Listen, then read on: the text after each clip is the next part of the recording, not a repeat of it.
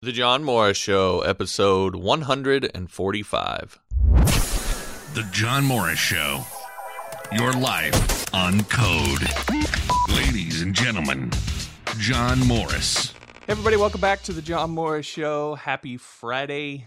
Hey, real, real quick before I get into the show, which, by the way, we're going to get into Samsung's unexplainable response to its Note 7 issues.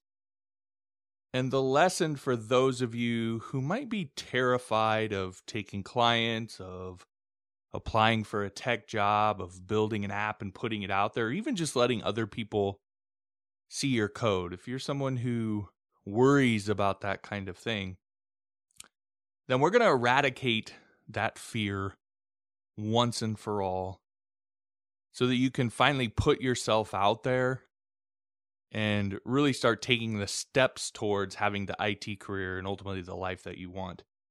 And we're going to do it with what I call the safety net that Samsung apparently didn't get the memo on. But like I said before, before I get into all that, so you want to screw with your friends and family a bit. Uh, here's one funny way that you can do this. So my brother set up this weekly poker game over at his house every Thursday night. Started going over there to play poker, and I've kind of been into cards. You know, my family kind of knows me as a, a card shark of sorts. I'm certainly not on any sort of significant level, but among my uh, friends and family, you know, I I've been decent at cards, and I've I've kind of for a while got into the the magic tricks that that they would do with cards, and I actually, you know, there's some videos that you can buy out online, watch some of those, and, and learn some of the basic tricks of some of the things you can do with magic tricks. So anyway, he started this uh, kind of poker game over at his house, and the other night it was the first night that we did it. We were playing, and I got run out pretty quick actually. So I I was out of the game. It was there was four of us, and me and one of my other brothers had got run out of the game pretty quick. And it's probably been years since I played cards, so it was a a little rusty. And and so when you went out, then the I was the first one to go out. So then that meant I became the all-time dealer. Well, I I slowly started. Uh, so it was my my brother who set up the this kind of game and his neighbor. And so again, I had learned how to kind of palm cards and cull cards and how to use the shuffle to get the cards that you want at the bottom and how to move them from top to bottom and all the different ways that you can do that. And I'm by no means great at it, but for a poker game of people who are maybe having a few drinks, it, it, you know, my skill level is sufficient. So I started, I started dealing my neighbor like winning hands. And so the first one I dealt him, I dealt him. We were paying, um, oh gosh, Texas Hold'em. So you know, Texas Hold'em, you get two cards, and then you you have uh, five cards in the river. I think it was. So anyway, I would the the the first hand I dealt him a date an ace, and then I called an, another ace so that it would come up in the river. So he ended up with a pair of aces and he won the hand. And then the next one, I dealt him two aces and I had one come up in the river. So he ended up winning with three aces. And this whole time, my brother who set it up had been winning up to that point. He's the one that ran me and my other brother out. And our uh, the Nate our uh, his neighbor didn't have a ton of chips left and was about to get run out too. So he was he was kind of betting aggressively and playing loose, really trying to get get him out, get uh, his neighbor out. And so when he lost those two hands, he lost, you know, two big chunks of, of chips. And so we go into a third one, and he had, I think he ended up having a couple a couple pair in that hand. So he thought he he was pretty for sure he had a winning hand. So he was trying to win back his money. So he went not completely all in, but he went heavy on that hand. Well, I dealt I dealt uh his neighbor I again called the cards. I dealt his neighbor uh a full house of kings and aces between what he had in his hand and between what came up in the river. So he ended up having a full house and of course beat my brother's double pair and took most of his money and then uh we just kept going and and uh his neighbor ended up ended up winning and so then I I I of course told them all what what I had done or whatever, so they weren't they weren't too happy, but it was hilarious. And the thing is, is learning how, like I said, learning how to cull cards and palm cards and all that stuff. It's really not that hard. You can watch a video video or two, probably on YouTube, and and figure out pretty quickly. But anyway, just a little fun for you there if you want to mess with your family and friends. Learn how to cull and palm cards a little bit. You can mess with them. So anyway, as I mentioned up coming up in this episode, what in the world is Samsung Samsung thinking? Uh, I know that there's a lot of you out there listening to this right now who are scared to death that you don't know enough yet uh, to take a client, to apply for a tech job, to build an app, or even to just let other people see your code. And you're scared that you're going to screw it up. You're scared that others will mock you, and you're scared that you'll ruin your IT career before you ever get it started. And I've been there. That was exactly how I felt when I started. And when I did finally go for it, my first two clients actually made it worse.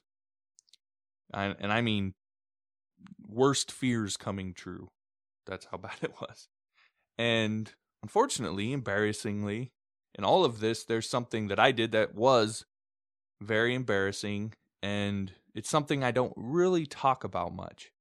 But I want to share it with you today in this episode because I think it's going to help you to emotionally deal with those insecurities and get over those insecurities. But if you've been watching Samsung at all and you've been watching them make mistake after mistake in their handling of the Note 7 fiasco, which I'll go into a little bit, then you have been gifted a first class lesson in why you shouldn't worry so much or at all, really. And so I'm going to show you what to do in order to get over this irrational fear of failure so you can finally go for it with your IT career. And chances are you're ready now, you just don't fully believe it yet. So we're going to get into all that, plus uh, an inspiring message I got from one of our listeners that I think, I hope, will empower you with a deep seated belief that you can do all of this. But before I do all that, I want to, as I kind of normally do, I want to talk about uh, a newsletter I sent out to my email, uh, my mailing list. Uh, it was actually earlier today, so I want to want to talk about this one because, again, I've got some pretty immediate feedback on it, and it's really just something that, again, I want to I want to address because it came as a result of a YouTube comment, and I want to kind of kind of tackle this. So, and for those of you who are new to the show, uh, if you'd like to sign up for my newsletter, I send out daily tips on. I really focus on two things teaching you how to code and how to turn your skills, your coding skills, into a career, whether it's freelancing, whether it's a job, whether it's building your own apps, whatever it is. And so I send out daily tips over on my newsletter. You can go to johnmorrisonline.com to sign up for that. You'll see it right at the top. You'll also get access to my free PHP course there as well. So if you want to get these newsletters, you can do that. But this one I sent out earlier today, and the subject was I'm freaking confused. And so here's what I said I said, I got this comment on YouTube.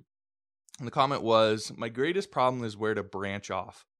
I know the syntax for PHP, Java, JavaScript, C, Python, HTML, CSS3, jQuery, Ruby, uh, I can't understand Rails, SQL Advanced R, but to be honest, I do tu- do tutorials on those. I never get C, but PHP I know there's a list of skills here that I won't uh, read through, but I know all these things. But I just and here's the key part, but I just don't know how or where where to implement it or what to do with it.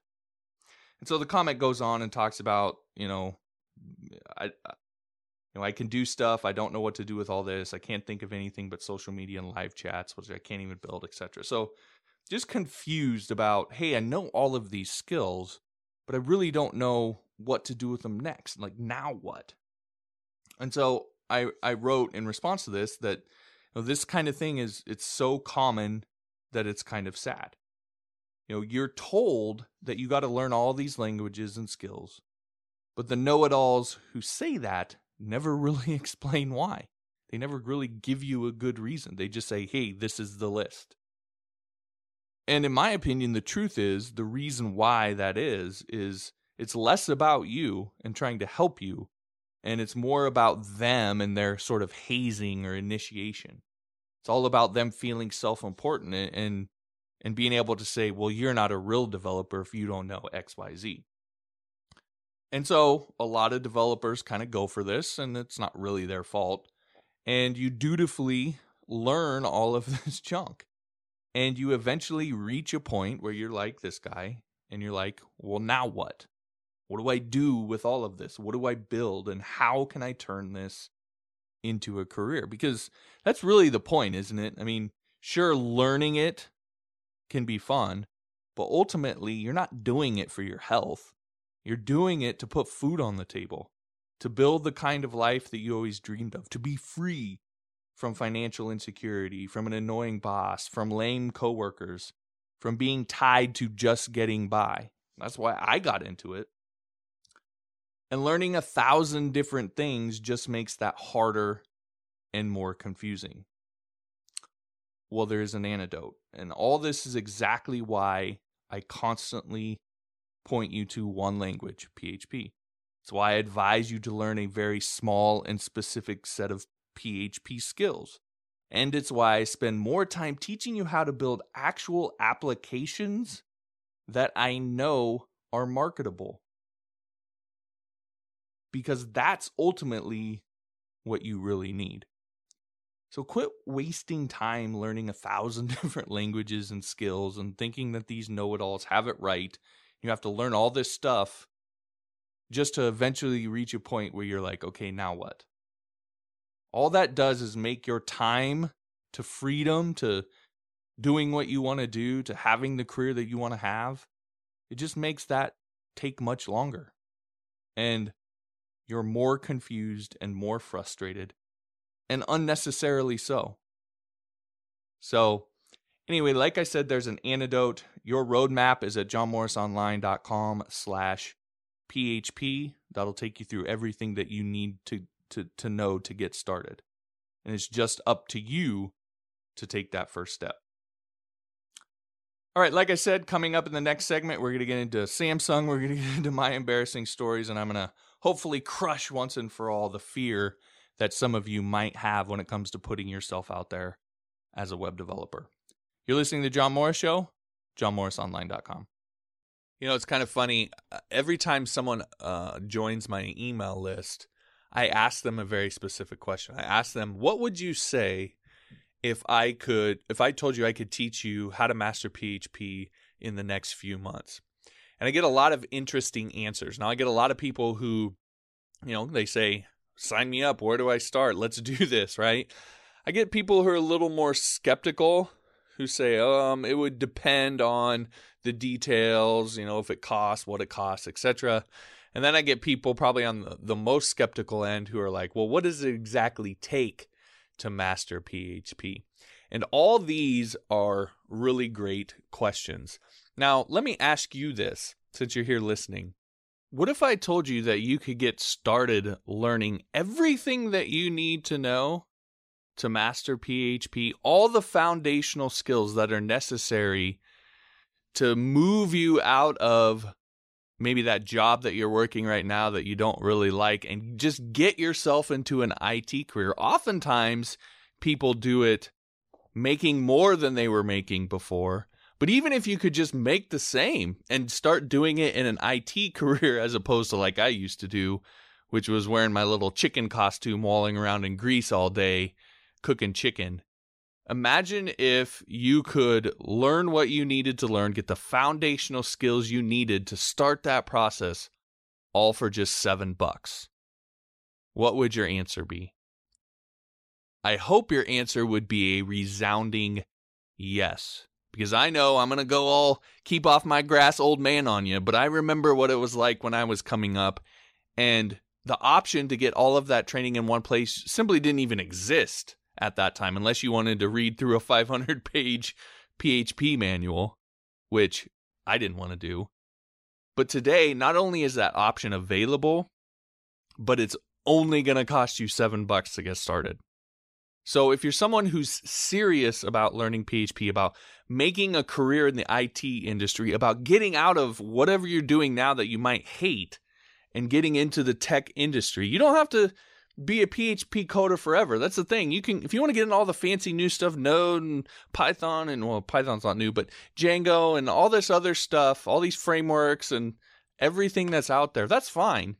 But one of the fastest ways to get out of where you're at now and into a an IT career is through PHP because it's simply the most popular server side backend language that you're going to find.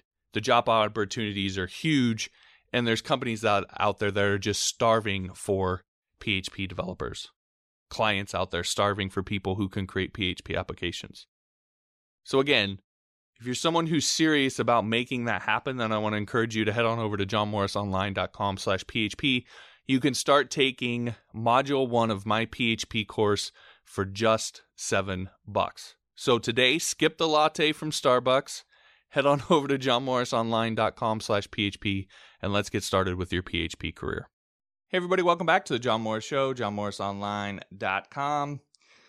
This segment, we're going to get into Samsung, Samsung fiasco and the lessons that we can learn from that that really really the safety net, what I call the safety net and the example or the unexample that they're setting that will help you to conquer your fear of really putting yourself out there as a as a developer. Now I talked about the Samsung thing several episodes ago and kind of went through it and and talked about this a little bit, but now we're getting more of the story and more what's happening and I really want to go kind of deeper into this and I want to talk about some stuff that I went through when I first started getting into web development, some mistakes I made and how the safety net kind of bailed me out of those as well and hopefully again give you the the inspiration, the motivation, the the the ability to deal with the fear of of failing so that you can put yourself out there because chances are you're already ready. You already know what you need to know, or at least to know enough. Now it's a matter of overcoming that fear. So if you've ever felt that, if you've ever been scared to put yourself out there, scared to let others see your code, your code, scared you might screw something up, then you will definitely want to stick around for this. So let me quickly recap kind of what happened with Samsung so that we can kind of all operate from the same page. So it was you know August 7 or as far back as August 2nd when Samsung first unveiled the Galaxy, Galaxy Note 7 um, at a, a, media event in New York, and then they started uh, they started selling it in 10 markets, including the United States, around August 19th. It was five days after that, August 24th, that there was a report of uh, a Note 7 explosion in South Korea. And so, if you're not familiar with what happened, you know, there was some sort of issue with the battery and it would overheat and it would explode and it would kind of cause the phone to catch on fire. And the first report was August 24th. Uh, and then slowly over time, um, there started to be more and more report services. There were pictures that started showing up, videos, etc. So started to become a bit of a debacle for for Samsung, obviously. And so, you know, Samsung started to react a little bit and uh you know, they started delaying shipments of the Note 7 to to South Korea. You know, it was about the middle of September that um you know, the Federal Aviation Administration of the United States advised passengers to not turn on or charge their Note 7 smartphones when they're on planes. Uh, the Consumer Product Safety Commission uh, urged Galaxy Note 7 users stop using their phone on September 9th. Um, that same commission formally announced a recall of about a million Note 7 phones on September 15th. Uh, the first lawsuit came in the next day on the 16th. Uh, they started an exchange program, you know, shortly thereafter, and they've kind of been working through all of that uh, th- that since. Now, and so that's that's kind of what happened. There was this problem, you know, there was a recall. They've started kind of working through it, and it's been kind of a bad deal for them. But in the process, there's been a couple things that have happened that Sam, in the way Samsung has reacted, that have from some people's perspective have been a mistake. So the first one is obviously you have the original mistake of the batteries. Okay, they they addressed that. They they they changed their battery supplier to one that was more uh you know, was more reliable and you know that was kind of the the big fix. But then when it came to the PR and customer service side, so a lot of people thought that they they were slow to issue the recall. Now, there's there's some reasons why. It was a lot of phones. And it was going to cost it's going to cost them, it is costing them quite a bit of money in order to uh, in order to do the recall. And I kind of went through those numbers in the last episode. I don't want to regurgitate it all too much here, but it was a lot of money. And so they were some people felt they were a little slow to issue the recall. And then so the but then they finally did. And now I'm reading this today um, over uh, on the verge of Samsung is kind of fumbling a little bit when it comes to some of the damages that their exploding phones have caused. So here's here's kind of the the little synopsis from the verge. It says uh you know uh, in one story in the report that the Guardian had done a Note 7 owner by the name of John Barwick was awoken in the middle of the night by the smartphone bursting into flames on his nightstand. He says the resulting fire damaged the furniture along with his bed, carpet, and curtains, resulting in repair bills of around 9000 However, Barwick says Samsung isn't willing to pay the full full amount. He claims uh, the company he called the company 45 minutes after the fire started, and Samsung said they'd call back within 24 hours. When they failed to do so, Barwick called them again and emailed pictures of the damaged phones. They said they'd call us back, and they never did. Eventually, Barwick received a call from Samsung and was referred to the South Korean firm's insurance company, Samsung Fire and Marine. They told me they weren't going to pay replacement replacement costs of any damaged items. We were asking to have our carpet replaced, to have the goods that were sprayed on replaced. We sent them photos, he said. Instead, Samsung offered to pay a depreciated value of the items.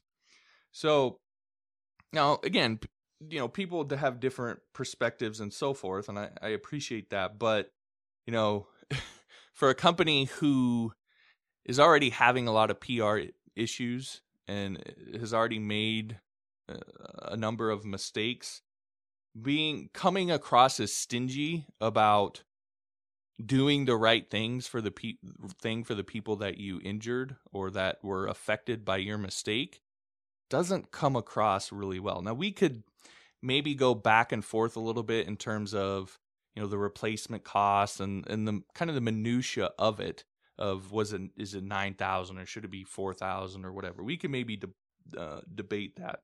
But again for, for for a lot of people Samsung you know not calling saying they're going to call back and then not calling back doing that two or three times and then when they do finally call back you know, not actually dealing with it themselves, referring them to the insurance company, and then the insurance company saying, "Well, we're gonna, you know, we're gonna cover replacement costs, not, or we're gonna cover depreciated costs and so forth." It just, it's not a good look, and to a lot of people, that's a mistake. That's Samsung not doing right by their customers. And you can agree with that, not agree with that, but uh, the point is, is that for a lot of people looking at that situation, it's a bad look. It's bad PR.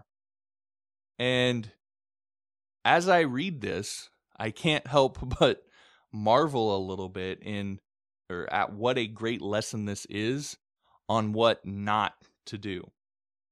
And I think it should be reassuring for any of you out there who are worried that you're going to screw something up with your web development career.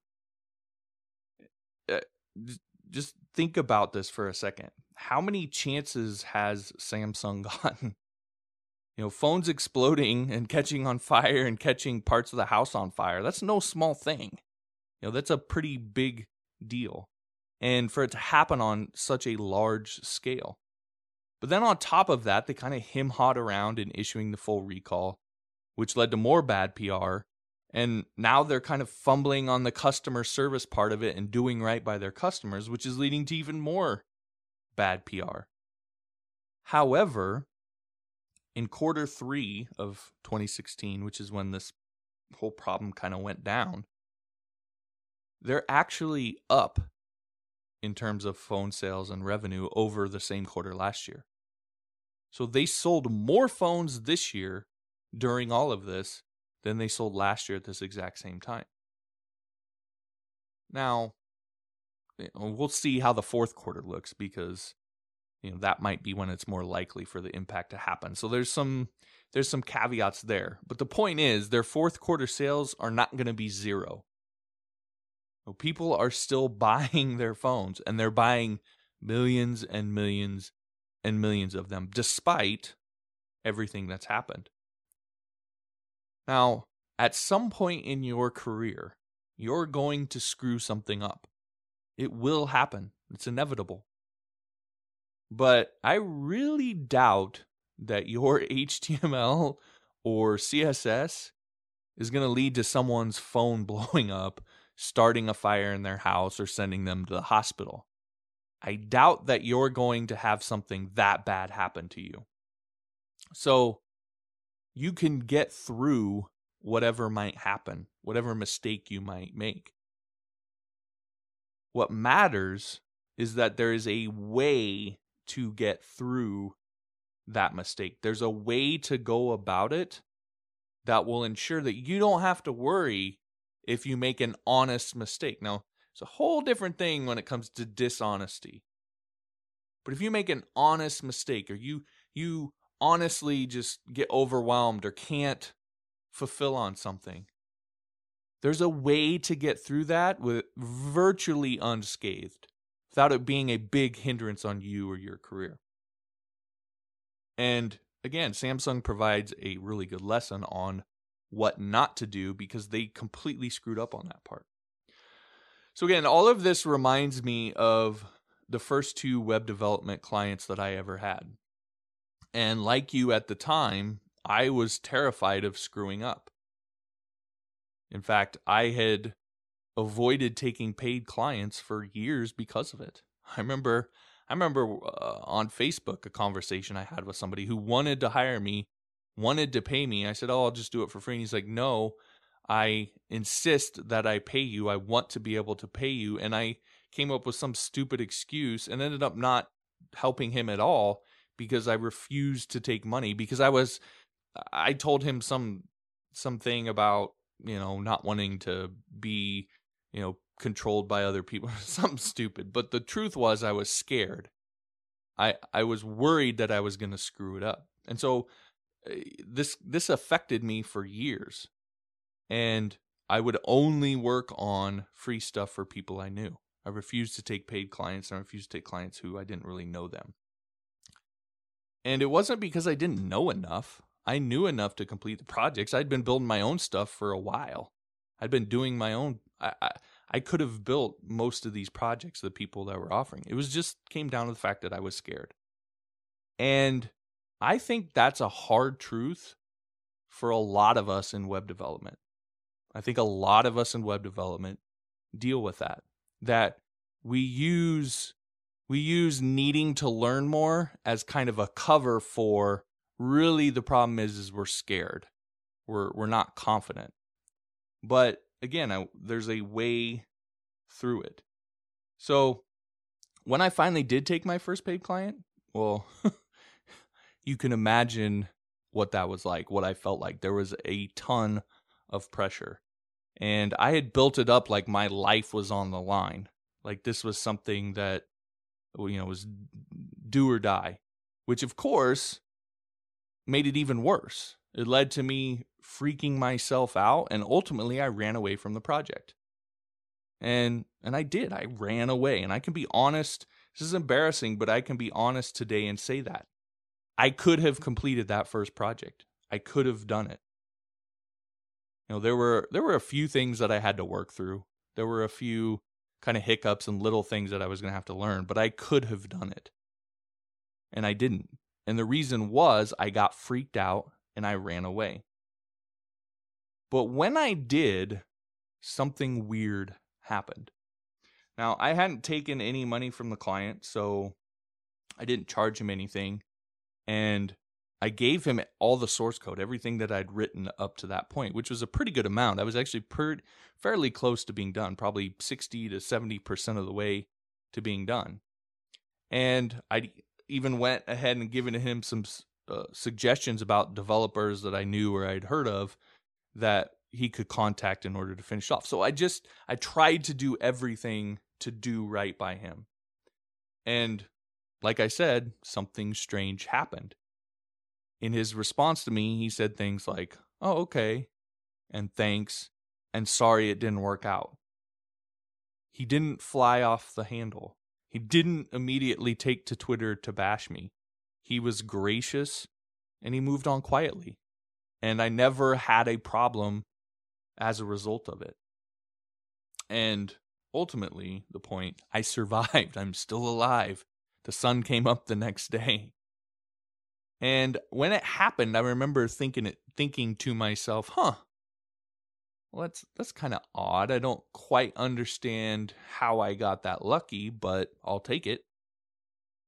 And it did that experience did lessen the fear was still there, but it did lessen it a little bit because I actually experienced what was basically my worst nightmare at the time. And I kind of came through it unscathed. Nobody knew any different except for me and him. And he didn't go trying to ruin my career. I, I kind of came through okay.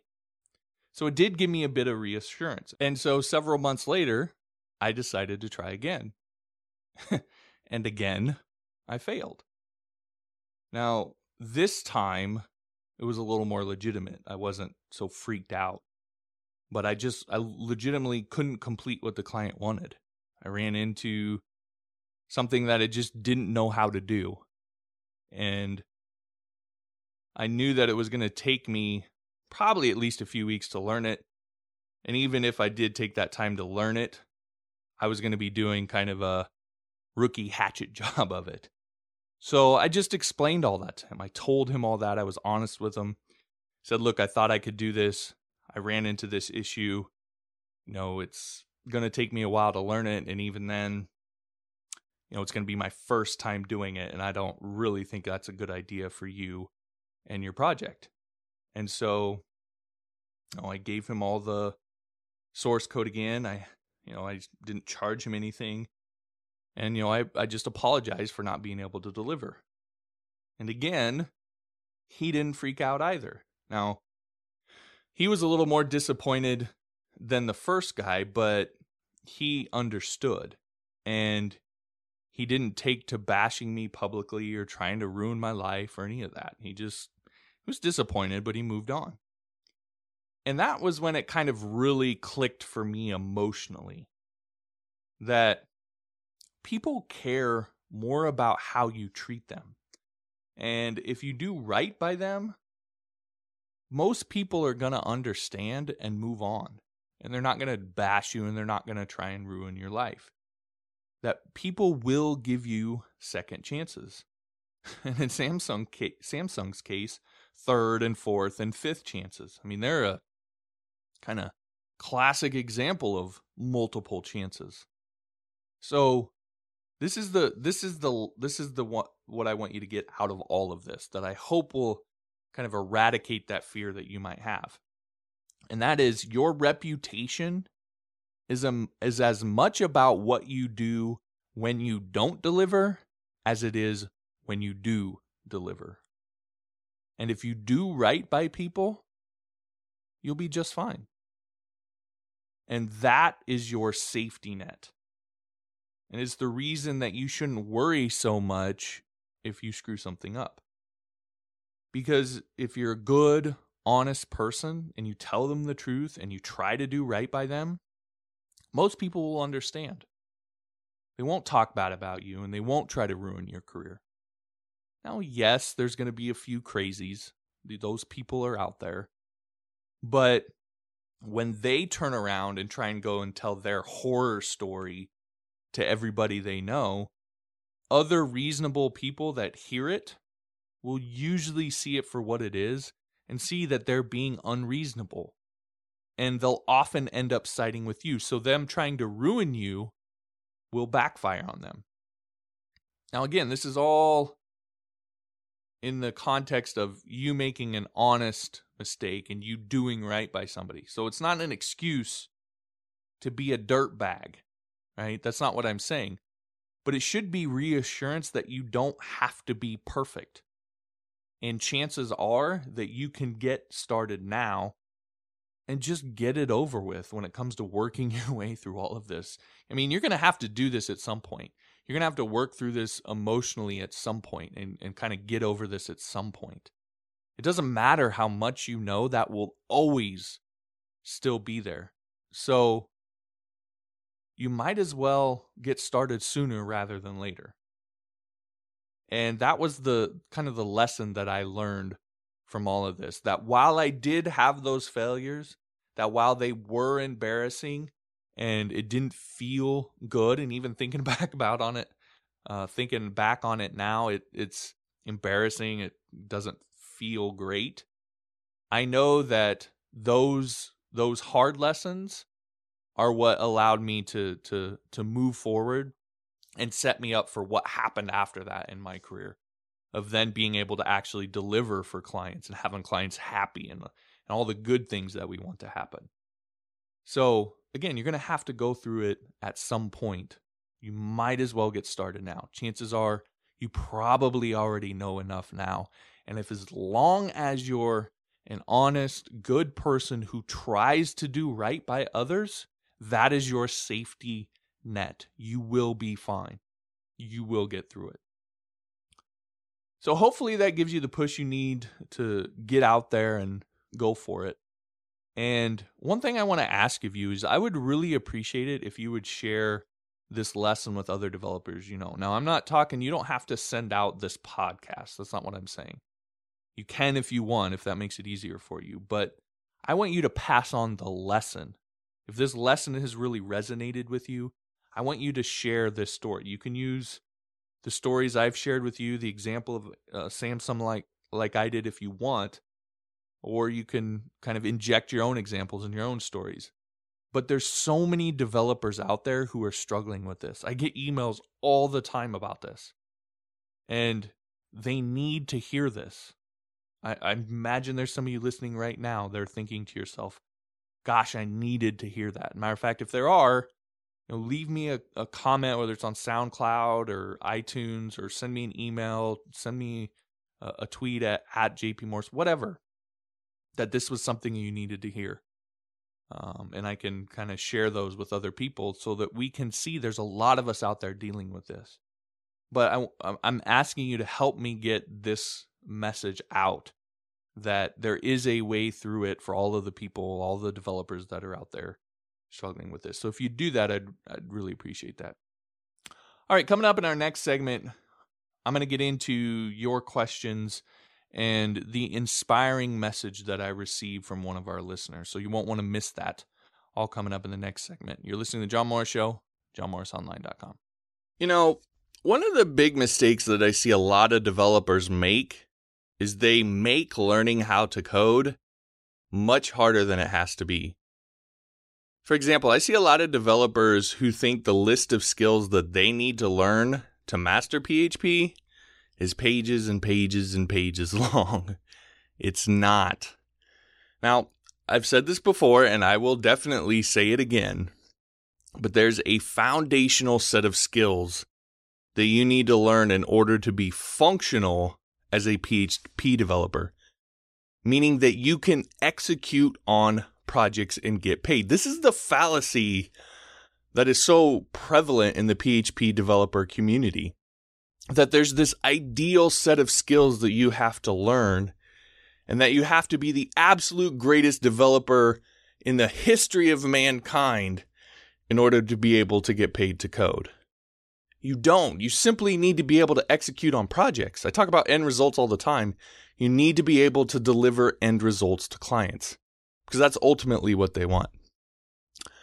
But when you focus on these found foundational skills and learning only those first, the things that will allow you to execute on projects, what you realize is that you can start getting paid to code much faster than you probably ever thought because you haven't set this idealistic, unattainable bar for yourself to reach before you allow yourself to take paid work. You can start now when you can execute on a deliverable, when you can complete a, a single project, when you can create a contact form or a business website, when you can execute on that, you can start. And you could start then building the life that you wanted that you got into this all for the in the first place. Instead of continuing to slave away at some job making somebody else rich. Anyway, you can learn these skills in my free course, The Beginner's Guide to PHP, which you can enroll in at johnmorrisonline.com slash learn PHP. And it's going to teach you these foundational skills so you can get started right now. Again, it's a completely free course that you can take at johnmorrisonline.com slash learn PHP. Don't wait on this. Head over there right now and get started building that life. Hey everybody, welcome back to the John Morris Show, johnmorrisonline.com. All right, we're going to get into your questions and comments now. Normally I do a couple of these, but I'm going to do just the one today because it is a little bit longer, but I think it's really, really important and it's something I really want you guys to hear. So I'm going to kind of take my time on just this one. So this came to me from Mark uh, via email. And he said, I wish I had more time to write you at length, but I'm too darn busy doing PHP development, which is a good thing. I just want to thank you for the breadth breath of fresh air. I've always felt insecure about my skills after hearing all the know it alls yak about themselves and the proper th- way to do things. For many years, I've been thinking of thinking what you're saying, but didn't know if I was right or wrong. Well, we're right. I started on my own seven years ago after realizing I was going nowhere in my cubicle. I figured I wasn't making it and I could not make it from the comfort of my own home for half the time. Well, obviously, that's not the healthiest attitude, but it pushed me over the edge to freedom. It has not been easy, but three years ago I landed a contract that has been very good for me. Using just PHP, JavaScript, and jQuery, I've tickled the client pink and they think I'm a god. I absolutely know that I'm not the greatest programmer out there. But I can get the job done in the in the way the client wants it, something the know-it-alls can't do. They're all talk. They can keep talking from their cubicles and I will walk to the bank with a smile on my face. The haters as you call them may think I'm a hack, but I'm conscientious about designing my systems efficiently and learning new skills to keep my clients competitive and safe. All right, and there's more to this, but that's kind of the part that I wanted to to really kind of dive into because again, this is really related to what I wanted to talk about today. In fact, it was reading this that kind of uh, brought it back up for me again and and uh, kind of gave me the the desire to want to talk about it today. But it's just an example of uh, again all the people that are out there that that feel this same way that if you're someone who's feeling that, that if you feel like you know enough, but you're scared to put yourself out there, you're scared of the big bad know it all developer out there who's going to find your code and write a blog post on Medium about you and share it on Twitter to their 10 like, who cares, honestly? Like I understand that's scary, but who who really cares if they have nothing better to do with their time? then that that's a, a sad statement on where they are in their life. It's just not something that you should ever worry about. The answer to uh, 99% uh, of the questions that I get is is really the same. What matters, what you should care about are, are the the the three things that I talk about all the time. Can you deliver on an end result? Okay, do you know enough skills to deliver on some sort of end result that a client wants. And by end result, I mean an end product, a form, a website, a membership site, a social media site, a chat box, an actual product or application. Can you deliver on something? And it could be small. I mean, uh, an online form, a contact form. I've, I've gone through the numbers with this before, but I think it's something like 400,000 downloads, maybe even more of the the the top contact form plugin on WordPress. I mean that's that's a that's a big user base. Uh, Wufoo Form, Survey Monkey, I've been through those numbers. You know, they make millions just doing online forms. So something that simple, that small can be all you need. So can you deliver on your end result? Can you make clients happy? And this is the kind of the other point that stands out for me here is you know, you don't need the reason that you don't need this huge skill set and the reason why the know-it-alls often tell you that you do is because they're inc- they're like horrible people to work with. They're they're moody, they're grumpy, they they know-it-alls, they you know they're just not fun to work with. And so clients really don't like working with them. The only reason that they do is because they have this massive uh, list of stuff that they know and so they're forced to. But if they had another option, they would take it. So when you come in as a specialist and you say, I know how to do this one specific thing, and you're easy to work with, you're easy to get along with, you're not a know it all, and you're responsible on all of the side things or, or the, the career things that I talk about. When you do all of those things right, you don't need to know a thousand things. You need to know the the 20 things in order to deliver on this end product and then be easy to work with. Communicate well, be responsible, do what you say you're going to do, do right by people. All of those things that in any other field we would take for granted as necessary. If you do all of those things, you don't need this massive skill list. You just need to know how to deliver on the end product that you're promising to deliver on. That's it. So, again, can you deliver on a can you deliver on an end result? Can you make clients happy? And then the last one is all about you. Can you look yourself in the mirror when you wake up in the morning, go before you go to bed at night, whatever? Can you look yourself in the mirror and going, I'm do and say I'm doing the best job that I can. I'm being honest with my clients. You know that that's the the one part that can eat away at you. You can have success in the other two, but if you can't look yourself in the mirror and, and really feel like you're doing right by your clients and doing the best job that you can, then it's going to eat away at you. But if you can do those three things, nobody else matters. Nobody else matters. You don't have to worry about them. You don't have to worry about what they say. And if anything ever did happen, if someone ever did go on Twitter and you've spent time you know, serving and doing right by clients, your clients will stick up for you. And their their word's going to take much more weight than some person who doesn't know a lick about you. So, again, I just focus on you. Can you look yourself in the mirror? Can you make clients happy? Can you deliver on projects? And outside of that, nobody else matters. It doesn't even matter what I think. So, again, hopefully that gives you some some motivation and some direction on how to proceed with your career and kind of clear up you know the confusion uh, that I kind of talked about at the in the opening of what do I do now? Well, what you do now is focus on end results. Focus on getting good at delivering at least one. Focus on learning how to market yourself. Focus on learning how to deliver for clients. Focus on how to communicate well, how to be responsible, and then how to slowly build that from offering one service to two to three to five. That's probably as many as you would ever need in order to meet whatever income goals you have. But slowly and methodically building that out till you have a full service offer, offering, you have a full company or business, and you're doing what you want to do. You're working on things that you know you can deliver on. You're working with people that are easy to work with, and you're making your living doing what you want to do, doing something that feels like you matter and have significance. That's the route to all of this, not worrying about the thousand things that some Yahoo on a forum said that you need to learn. Don't worry about any of that stuff. Those people don't matter one lick.